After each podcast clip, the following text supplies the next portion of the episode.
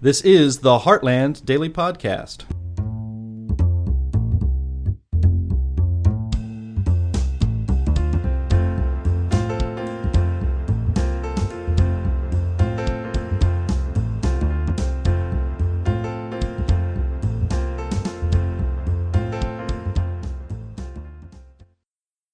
Welcome, listeners, to another episode of Voices of Vapers. This is where we discuss all things related to tobacco harm reduction, notably electronic cigarettes and vaping devices.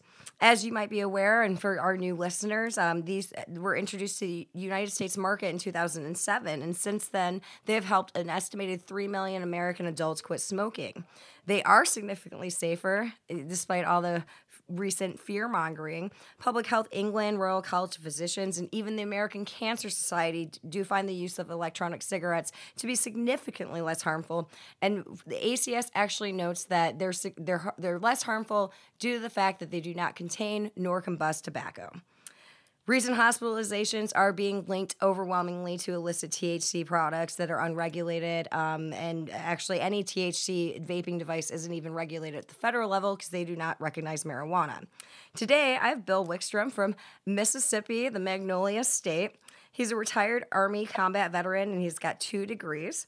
Um, he owns two companies, including 13 vape shops and an e liquid distribution company. More, most importantly, Bill is the president of the Mississippi Vaping Advocacy Association. So thanks, Bill, for joining us. How are you? Lindsay, thank you so much for having me on. Now, I'm doing pretty good, actually. How are you? I'm okay. I mean, we had snow last night in Chicago. It was it's a dusting, but you know, winter is coming. Yep, general winter. Here it, it comes. Yep, not really so much in Mississippi. I mean, everything shuts down when y'all get snow. Oh, it does. Down here in the South, people lose their minds. They don't know what to do with it because it happens so rarely. Yep, absolutely. So, always my first question with every guest on here um, how did you get involved with the vaping industry um, you just kind of talk about your journey so our listeners can understand that all right it's uh, it's not overly compl- complicated lindsay uh, i served 20 years in the united states army i retired in december of 2008 um, I went back to work overseas as an independent contractor and did and stayed over there for a few years. Came back home. I got picked up for the BP oil spill. I was the chief operations officer for the entire state of Mississippi. So I had thousands of people that were working to clean up our beaches and our islands here in the state. The BP oil will uh, oil spill they got capped. Uh, I believe it was August. BP kept me around as we continued to finalize all our cleanup and drawdown on that, and they said, you know, Bill, we'd love to keep you around, but you know, we're pretty much done with all of this, and we thank you for you know for what you've done. And I had applied uh, to the University of Southern Mississippi and used my GI Bill, and I went back to school, and I went and earned a second degree from the College of Business from USM. And as I was getting ready to graduate, I sent out over 70 tailor-made resumes across various states here in the South and the returns I, I only ended up receiving four returns. Two of those were thanks but uh, we didn't get the contract so we wish you the best of luck. And then the other the other two were like well um, you're not exactly what we were looking for but thank you anyways. And so here i was looking getting ready to graduate and without any work on the horizon and i discovered vaping. I had already started using blues I, just got tired of smoking. I didn't want to smoke anymore. And you know at that point, I was like, you know what? Why not forge my own destiny? So I took what little change I had left in my savings account. I went and opened my uh, first shop here in Hattiesburg, Mississippi, and then I grew it from there. Today we have 12 vape shops and a CBD shop, and then we have the uh, the distro. So that's where we're at today, in since 2013. Well, and this is not a question that I had put on to the um, questions I was going to ask you, but um, you did bring up a really good point uh, the military is kind of notorious for using combustible cigarette products and well just tobacco actually in general um, among cigarettes and like chew and smokeless tobacco i did see a yep. study that came out the last year that like actually for years it was like the military population smoked more than the general population but that is actually kind of like reversed um, it's actually there's a lower amount of military people as far as like the percentage of them smoking cigarettes, but there's also a larger part of them that are using electronic cigarettes. Did you see that at all? I, I mean, I'm sure you still have your army friends and everything. Are you seeing that kind of with the military culture? Okay, so back while I was in the service, there was a tremendous amount of people who smoked and dipped, and um, the Army, as I was getting ready to retire, was transitioning, and they, they the commanders wanted a healthier force, and they were starting to really, really frown upon the use of combustible tobacco. Uh, not so much dip, but definitely with combustible tobacco, because you know what all the damage it does to your lungs. Yeah. And then uh, keeping in touch with with various friends of mine over the years, um, they're continuing to push that message that they don't want you smoking. They can't outright ban it per se because it's very hard for them to stop, but it is heavily frowned upon. And then I, I have, like I said, I still have friends that are tied to the military, and um, they've seen a tremendous drop in the smoking rate as vaping became more and more popular. Awesome. So, study meets real life. Fantastic. So, you're located in Mississippi, um, and I know I know y'all just had some elections. Um, can you give our listeners an update on like what kind of went down?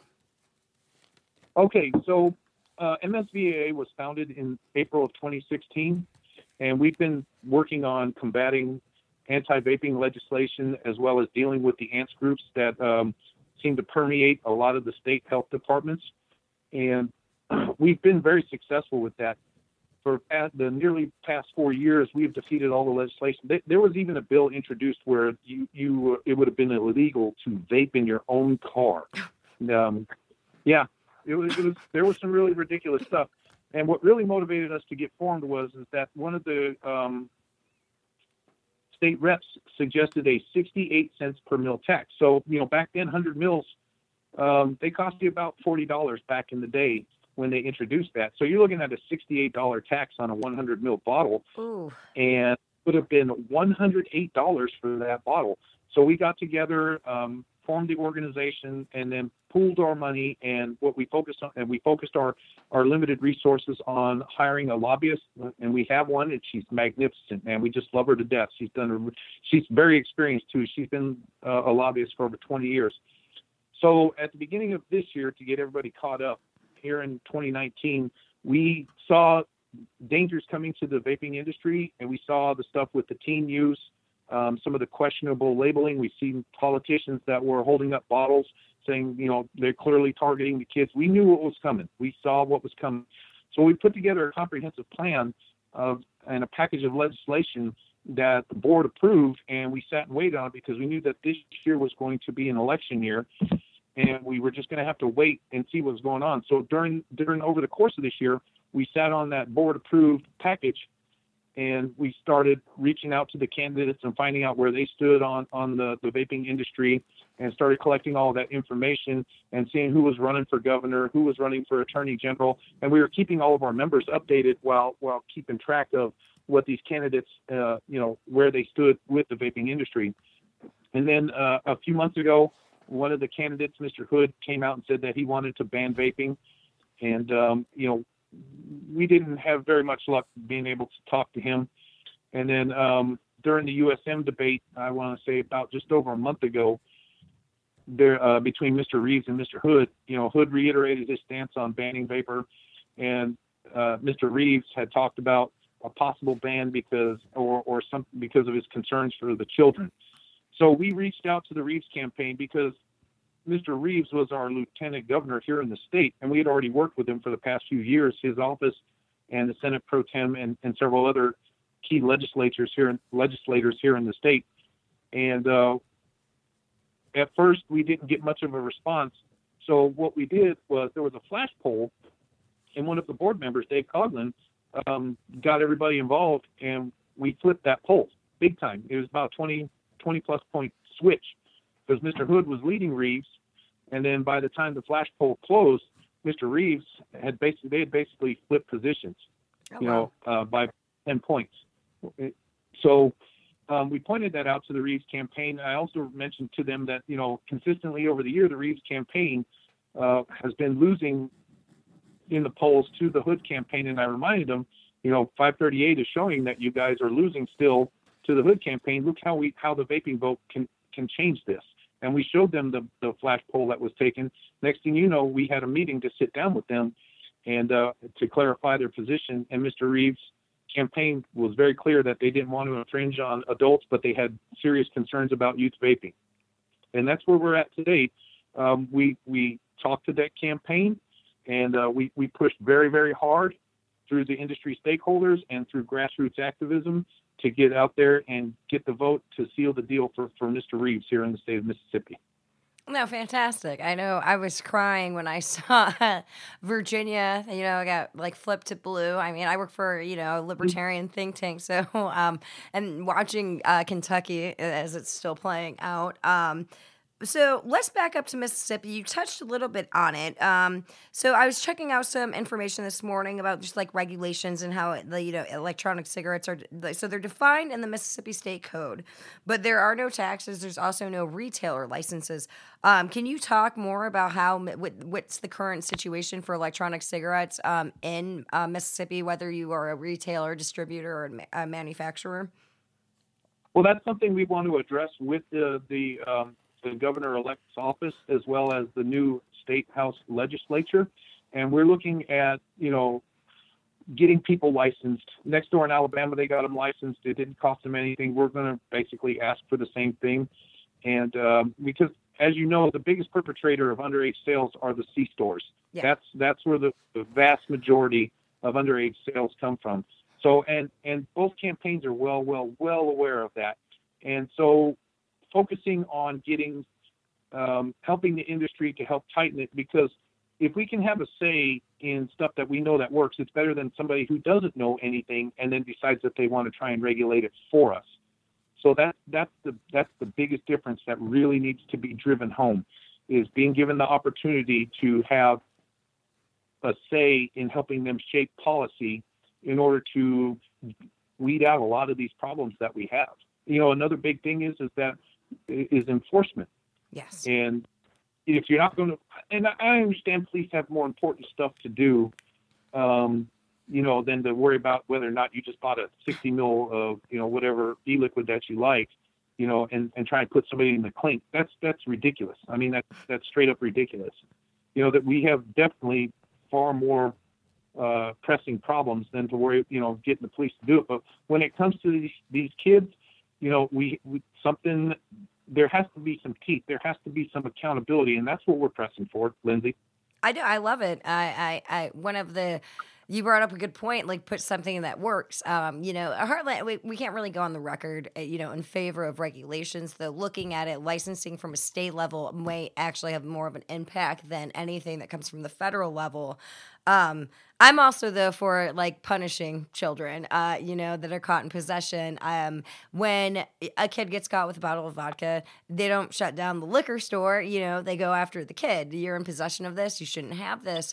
Um, and I think that those need to be like, I, I, what, what you as you brought up too with the whole, you know, you don't want to overburden the juvenile justice system, you know, with kids that are no. just vaping. But at the same time, I mean, if you're going to put this alarmism around nicotine and the youth developing brain, then you need to actually have something more in line with punishing these children that are caught in possession with these or just selling them. Um, you brought up the C stores, and, and you're right. Overwhelmingly, convenience stores are what is selling to minors, at least with the FDA compliance checks. But a big part, I think, it's like 90% of children get their tobacco or you know minors get their tobacco products from straw man purchasing. So they're getting their friends their buddy their family members their siblings and even strangers to actually like purchase that. So it's really impossible for you know any any retailer to actually kind of stop that. Well and one of the things that i found out while um, uh, through family members that that um, have their kids my my nieces and nephews and stuff like that i, I talked to one of them recently, and I and I asked her. I said, you know, um, how are the kids getting their hands on this stuff? Because kids don't want you to know what their sources are. They want to keep getting their stuff. And you know, she she doesn't vape, but she you know she's well aware of it in the schools. And she says, you know, we've got programs like you know these apps like Snapchat and TikTok is where a bunch of the deals I see going down on. So how do you regulate these apps? I, wow. I, that's that's a big challenge right there, Lindsay. Wow, those kids are so like, wow, look at them using technology. I mean, it's kind of like Uber for vaping almost in a sense. Wow. Um, yeah, there is that whole thing. I mean, youth usage needs to go down. Um, if you look at the numbers nationally, it did creep up in 2019. It's not as bad as the uh, change from 2017 to 2018. Um, I just know I'm on the side that you really can't quit punishing retailers that are doing everything right and are not selling to minors. Um, it's where I'm at right now. Well, that's a good point because there's a there's a lot of reputable vendors out there that value their businesses. You know, when you look at your your your standard vape shop, you see that these are primarily uh, mom and pop operations. These are Yep. these are people that care about their businesses tremendously. I just will always believe they're going to try and do the right thing as opposed to you're always going to have some bad apples. Don't get me wrong. There there are some bad apples out there. I, I've seen um, I've seen some uh, establishments that I'm not one to get into saying denigrating things, but at the end of the day, these are shops that have very, very questionable business practices, and you know they, they, they make us all look bad with, with their business practices. Yeah, no, absolutely. There's always bad actors, but okay. So you kind of touched on it as well. Okay, so what can we expect from Mississippi in 2020? I know you talked about you know getting some regulation going on. Um, are we seeing lawmakers you know throwing out flavor bans or, or and or tax uh, taxes? Okay, so as you know, we just had our election uh, two days ago, Yep. and it's going to take time. I was on the phone with our lobbyists yesterday, but I, I know that it's going to take time for not only the governor and all the other offices, but as well as the state legislators to uh, get transitioned in and start to get everything assembled. You know, who's going to chair what and stuff like this. So we're not exactly sure where where it, where it's going to go. That's why we want to try and propose um, our package to show that we want to be proactive. We want to fix these problems. We want to get it in here because the last thing that we want is we want people who don't know shit about this industry to regulate it because they don't know anything. They, you know, they're focused on other. They're, they're they're generally focused on other things. And as you can look at the national picture right now, you know, the economy is one of the things. You know, healthcare is another issue. But you know, at the same time, this has come to light. We've taken an absolute beating from the piss poor press that uh, with the way they they've articulated their headlines, trying to conflate vaping with you know with these uh, you know these black market cartridges. So if they want a solution, well, we're here to bring you solutions, and we'll we'll go ahead and help you work and and figure out a great solution so that this problem can go away, and you can then go back to focusing on other things. Absolutely. No, I think it's fantastic, preemptive. Um, I know, at least for me, I mean, I handle all 50 states, so it seems like it's, all, it's just been defensive work, not so much on the offense. So it's good for you guys to be going in on the offense. And yeah, Mississippi's kind of like, if you look at some the way that these states are handling electronic cigarettes and vaping devices, um, you guys kind of like, you have an almost a pretty much blank slate on like how you can create the laws. Well, we're, we're hoping to have a very proactive part on this, and we want to get ahead. We think being on the offensive is better than trying to react.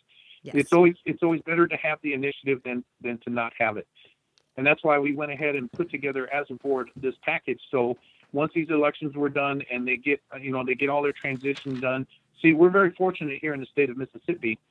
Um, you know, despite the stereotypes that we have, we have a pretty limited government, and we also have a part-time legislative session that only runs from January through April. Yep. So we need to make the most of what we got. You know, otherwise the governor would have to call a special special session in order to get anything moved once once they're out in, at the end of April. So we wanted to make sure that we were ready to go. We were ready to go on the offensive and and help push and shape policy here in our state.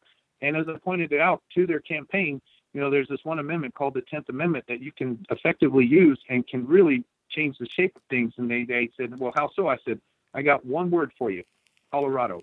And that's and they were like, ah, okay, I get you now. Yep. So we have a proactive approach in going and taking the initiative and helping shape this policy and exercising it through this, the 10th Amendment. It really puts us in a very, very good position to do this. I know Mississippi gets stereotyped because we're generally the poorest uh, state in the union, but don't let that uh, fool you for a second. Hey, I live in Illinois. I think we are the poorest state in the union. We just have Chicago that's like holding us up. um, but uh, all right, so can you you kind of touched a little bit on it, but can you tell our listeners more about the Mississippi Vaping Advocacy Association or MS? uh, You guys are calling it MSVA, right? Yep, Okay. we just go by the acronym MSVAA. AA, All right, yep. as I, as the Mississippi Vaping Advocacy Association, and as I mentioned earlier, we were formed in April of 2016, primarily driven by a 68 cents per mil tax. We came together, formed a board, and uh, and then started rocking and rolling from there. We've had we've had people come and go, um, but you know we have a very solid board that's continued to march on and continue to keep the fight up. It's very challenging um, to get people involved, but one of the but the way we look at it is is that we only ask for uh, we only ask industry professionals slash stakeholders for uh, two hundred dollars a year, right? And and that's for the, the stakeholders and the industry professionals. And that goes right. to the lobbyists and all your guys' costs at the at uh, you know the Capitol in Jackson. Yeah, our capital's up in Jackson, and I'll, and I'll catch you back up on that here in a second. Uh, for the private individual uh, citizen, it, it's zero. It doesn't cost you anything to join because wow. we firmly believe as a board that there's there's an inherent strength in numbers. And you know, consumers are already asked a lot. I mean, go to Taco Bell; they want you to donate, you know, to this, or go by Sonic and you know get some limeades for learning or whatever. You know, um, we as the vaping industry, we have a large stake in this, and as stakeholders, you know, we should help be able to foot that bill. And so that's our prerogative on how we look at it. You know, not ask the consumer to do it. We just need the consumer to add their voice. That's all we, we're expecting from them. So where does the money go? The money um, is is primarily designated for our lobbyists and for um, advertising and social media. That's Okay. it. Right now, as it stands for the past near four years, uh, nobody takes one red cent from from the organization. Everything is done on our own dime and our own time, and that's by and large how we operate here in the state of Mississippi. That's fantastic. That's how well, I'm I'm a board member on tobacco harm reduction for life, and yeah, none of us get any money either. it's like, all right, yeah, I mean, but it's more volunteer work, but you know, just getting information out there to consumers. Um, do you mind uh, answering like how many vape shops do you guys represent? Well, unfortunately, that number is in flux right now. Um, we've had we've had a lot of shops here in the state close as well. So we've got to do another recount and take a look at things. Um, you know, at one point, again, we're not, we're geographically Mississippi is a, a pretty large state, but even though we're a, a large state, we only have about three million people in the state total. That's not very much no, at all. Um, so you know, scattered throughout the state, at our peak, we were, we had about 110 vape shops Oh wow. and I, yeah, that was about it. Well, we don't, you know, Jackson is our, our the state capital is our largest city, and that's only a couple hundred thousand people, right? So, you know, I, I think we were up to 40 plus shops. I think we had a really, really good return on them being members, right? So you're looking at roughly about a membership of about, I think at our peak was about 40 percent. But we have to look at things now. We just, you know, we've lost a lot of shops over the past two months. Um, one chain that had three shops, they, they, they, they threw in the towel. Others, they said, you know, I'm tired of all of this. Uh, I'm through. I'm out. So we've got to, we're going back through and um, reaching out to our members and reaching out to, to other shops. It, it's, it's a challenge to get uh, businesses in there. And that's why we tried to keep it very minimal with only $200 a year. Yeah. Uh, been very fortunate to get a lot of uh, out of state companies to sign on board to help fund our fight down here. They've been very, very good about that, and we thank them greatly. Um, but trying to get some of these other shops, some of these other shops, well, I'm gonna, just going to tell you straight up, they don't care. Yeah. Okay, that's a fact. They don't care. They all they care about is just making a dollar. Yep. Okay, so they don't care about advocacy. That to them is a waste of the money. And why should I put any money in? You know, when um, when you guys are already doing it for me. Yeah. Uh, well, you see it I've, actually. I've had that to I have had that. I just looked at them and I'm like, wow. You you know what I mean? Yeah, well, well, it's like, well, I and I've talked to a lot of you know the associations, and um, you know, for the record, I think the state associations are fantastic. I think you guys all across the states have done like really great job at you know getting to know your lawmakers and changing the narrative and you know stopping really bad legislation. But yeah, you can see like from different states, uh, you know, the level of participation among all the vape shop owners, and you're absolutely right. There's so many it's not even bad actors they're just actors that do not give a crap and it's just really unfortunate Well, and, and what and you know, that being said, Lindsay, it you did mention that the the part about getting with the legislators and stuff like that. You know, it's amazing when you sit down with them how little they really know. And what we do is we go in there armed with a little folder, uh, generally a Manila folder that that shows, you know, this is what this organization has said, such as the Royal College of Physicians, and then I print out like the article that shows that they're opening vape shops inside the hospitals. Yep. You know, so how bad Nice. really be if they're really doing that? And then the other like the the biggest thing I like to drive home is the economic impact on this, and it's not just from the money generated from the the vaping industry inside the state as far as revenue and taxes collected, but what I'm talking about is the disbursement of our tax money that goes to people uh, people's health care for Yep. smoking. Medicaid. As you know, the longer you smoke, you know, the more likely you are to develop sickness and disease. You'll go see a doctor. What does a doctor do? He prescribes medication and treatment plans. And, and if they can't afford it, usually some form of Medicaid or some kind of um, health aid is given to them, which really is a burden. You know, here in Mississippi, you know, our costs, uh, Medicaid costs from smoking alone, while not big in other states, in our state, it's massive. It's $2.5 billion. We have a very big smoking population down here. Okay, so you're looking at 1.3 billion dollars that gets paid out in Medicaid payments, and a further 1.2 billion dollars paid out because of associated smoking costs. Yeah. So you know that's that's and smoke and, and and you know and a few other things. So 2.5 billion dollars is a huge economic impact, and as I like to tell them, why can't we change that? Smoking is the the number one preventable cause of of death here in, in the United States Yes. and everybody knows 480,000 plus an additional 41,000 from secondhand smoke. So why can't we change the narrative on this and and get these people off of cigarettes through vaping? And at that point, you know, if these people aren't getting sick anymore, they're not being a drain on our scarce healthcare resources, and maybe we can make it more affordable without having such a huge drain on it. Yes, absolutely. Bill, okay, so where can we find out more information about um, MSVAA, as well as do you have any last words or advice for our listeners and what we can expect um, in 2020?